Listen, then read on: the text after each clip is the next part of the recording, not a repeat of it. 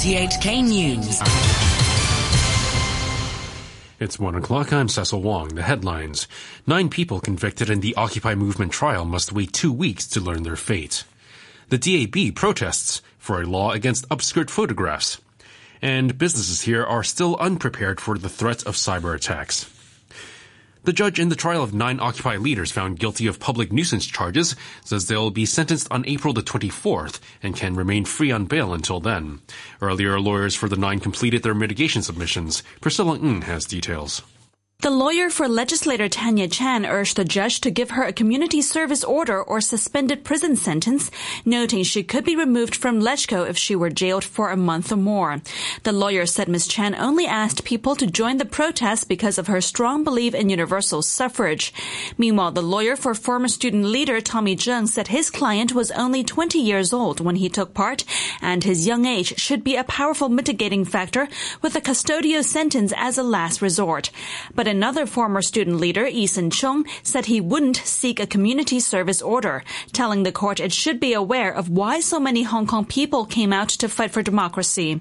League of Social Democrats activist Raphael Wong, meanwhile, said he didn't regret participating in the movement, calling it an honor of a lifetime, a sentiment echoed by former Democratic Party lawmaker Lee Wing-tat. A student leader of the 2014 Occupy protests has criticized the guilty verdicts and said it's not appropriate for the judge to suggest they were, naive in thinking their action could achieve universal suffrage. Demosisto's Joshua Wong also expressed disappointment over the judge ruling that civil disobedience was no defense to a criminal charge. He referred to his own court case for illegal assembly when he stormed a government compound and triggered the Occupy protests the Court of Final Appeal, the CFA, recognized the intention of civil disobedience, and it should be part of the criteria for the judge to consider it when he or she need to hand down a judgment. Unfortunately, according to the judgment handed down yesterday, it just claimed that civil disobedience is not in their consideration. So, how come the district court do not follow the principle of the Court of Final Appeal? The European Commission says the guilty verdicts against nine Occupy protesters risked harming Hong Kong's democratic development. Its spokesperson is Maya Kocijancic.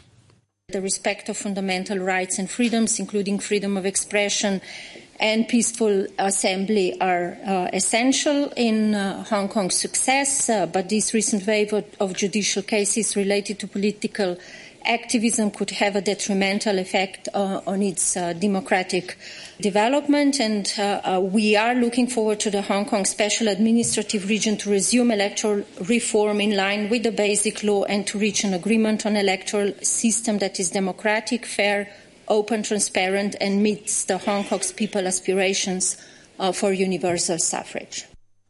In other news, members of the DAB party, led by lawmaker Elizabeth Quat, held a protest outside the Department of Justice office in Admiralty to push for a law against upskirting and peeping.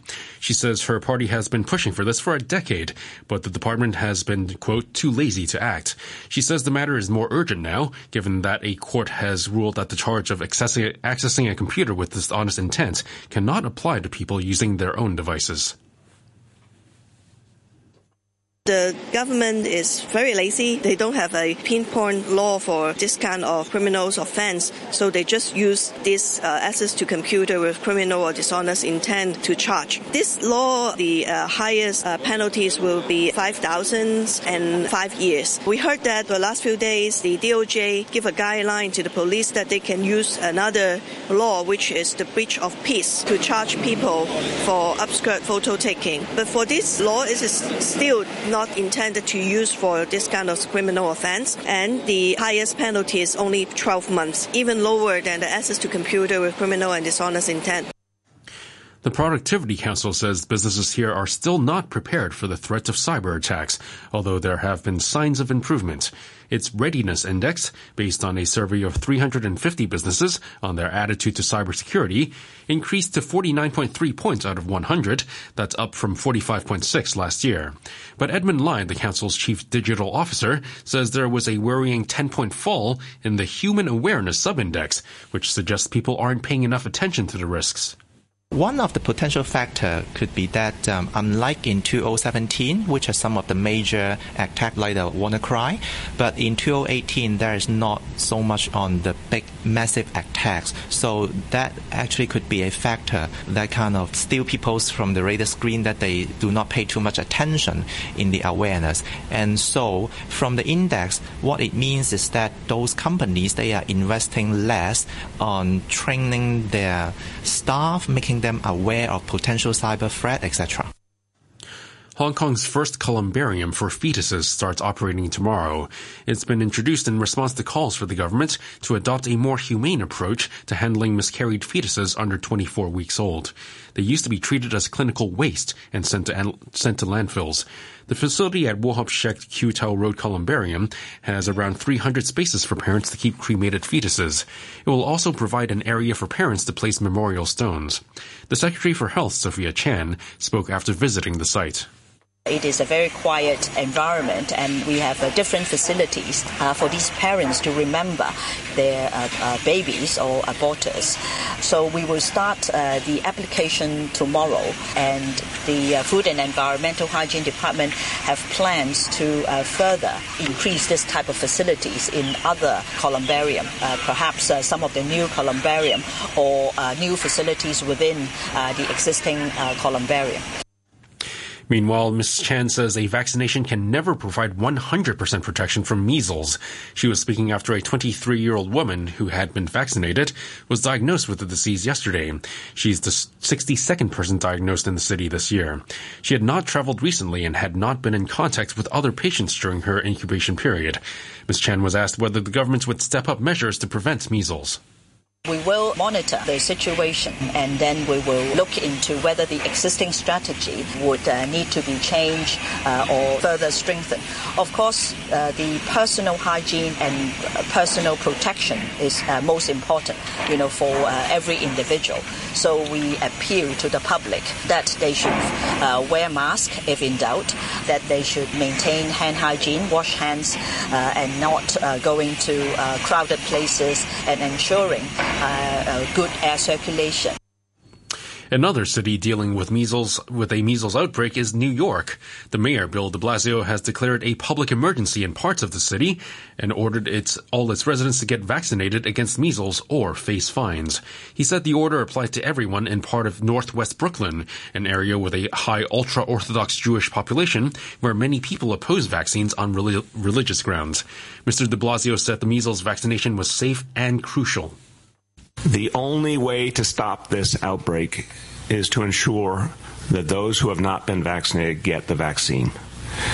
Uh, it's crucial for people to understand the measles vaccine works. It is safe, it is effective, it is time tested. In more local news, IT sector lawmaker Charles Mok says it's been a long time coming to have a law to punish telemarketers for phoning people on a do not call register. He says person to person phone calls were exempt when the unsolicited electronic messages ordinance came into effect 12 years ago, and now Hong Kong is just catching up with other places. The government made the proposal yesterday, but said charities, schools, and hospitals would be exempt.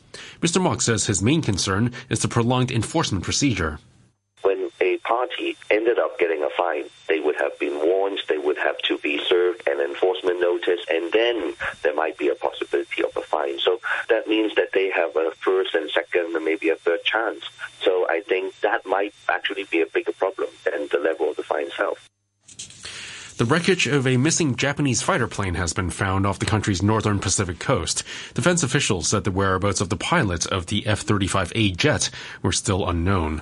The state-of-the-art stealth fighter dropped off radar last night during a flight exercise. Residents of a Japanese town that hosts the Fukushima nuclear power plant have been allowed to move back there for the first time since it was destroyed by a tsunami eight years ago. The BBC's Will Leonardo reports. Okuma has been a ghost town since an earthquake triggered tsunami which killed more than 15,000 people across northeast Japan in March 2011. The wave smashed into the power plant there, causing reactor meltdowns, which amounted to the world's worst nuclear disaster for decades. After an intensive cleaning effort to reduce radiation levels, officials have now said 40% of the town is safe to return to. A newly built town hall will get to work next month, while some families are due to move into new houses in June. But with only a small fraction of the town's original 10,000 residents registered to the now safe area, Okuma is far from being back to normal. As the final votes are counted in Israel's general election, the governing Likud party is tied with the centrist blue and white coalition of the former army chief Benny Gantz. Both parties are on course to win 35 seats in the Knesset. The Prime Minister Benjamin Netanyahu appears more likely to be able to form a government with the support of smaller right-wing parties. Addressing his supporters, he said talks were underway with other right-wing parties.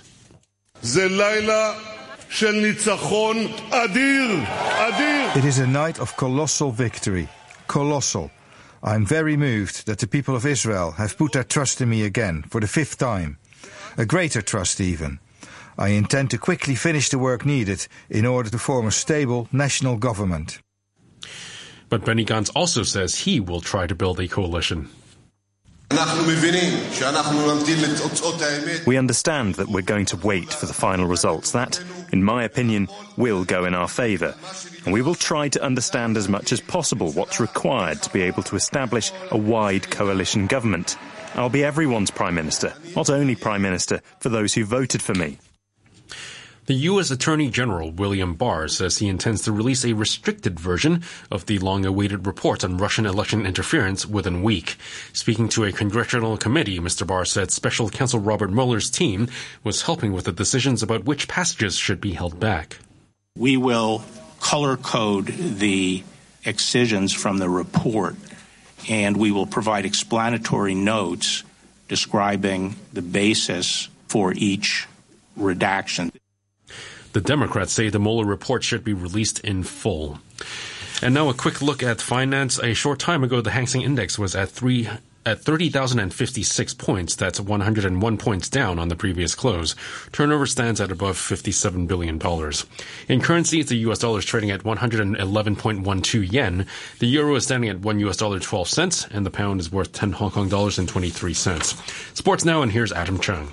We start with football in the European Champions League where Tottenham have taken an early advantage over Manchester City after winning their quarterfinal first leg at their new stadium.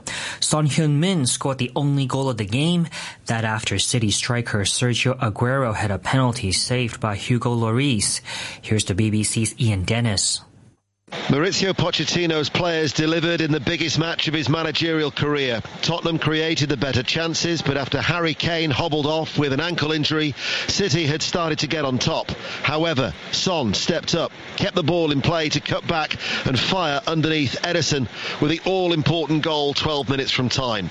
It was a fascinating tussle and not short of incident. VAR ruled Rose handled the ball, but Aguero's penalty after 13 minutes was saved by Lloris. So Spurs are ahead, but the tie is far from over. At Anfield, Liverpool beat Porto 2-0 with goals from Naby Keita and Roberto Firmino. Here's the Liverpool boss Jurgen Klopp. Overall, really good performance. All good, 2-0. Game is still on. Yeah, we have to go there. We have to fight. Porto will, will everything, will try everything to strike back, and um, that will be really a tough game again. But that's how it should be in the quarterfinals. So we will be ready. The first legs of the other quarterfinals take place tonight. Ajax hosts Juventus while Manchester United take on Barcelona at Old Trafford. The United manager Ole Gunnar Solskjaer says his star midfielder Paul Pogba is fully focused on the game and not on transfer speculation linking him to Real Madrid. Solskjaer says the French international will still be at Old Trafford next season. He's a Man United player. He's uh, one of our big performers on a big stage. He knows the game against PSG was not his greatest moment, so he is only focused on playing well tomorrow against Barcelona. And uh, I cannot see him not playing for Man United next season either. Two NBA legends said goodbye to their home fans with a terrific on-court display. Miami paid tribute to Dwyane Wade before their final home game of the season, and the Heat's franchise player treated the fans to a 30-point performance. Miami beat Philadelphia 122 to 99. Wade is set to retire having won three NBA titles for the Heat over a 16-year career. In Dallas, Dirk Nowitzki turned back the clock by scoring 30 as well as the Mavericks beat Phoenix 120 to 109. After the game, Nowitzki said he will indeed retire at the end of the season. The German played a record 21 seasons with the same team. He led Dallas to their only NBA title in 2011. Both Miami and Dallas are out of playoff contention. And that's your look at sports. Thanks, Adam. And that's the news from RTHK.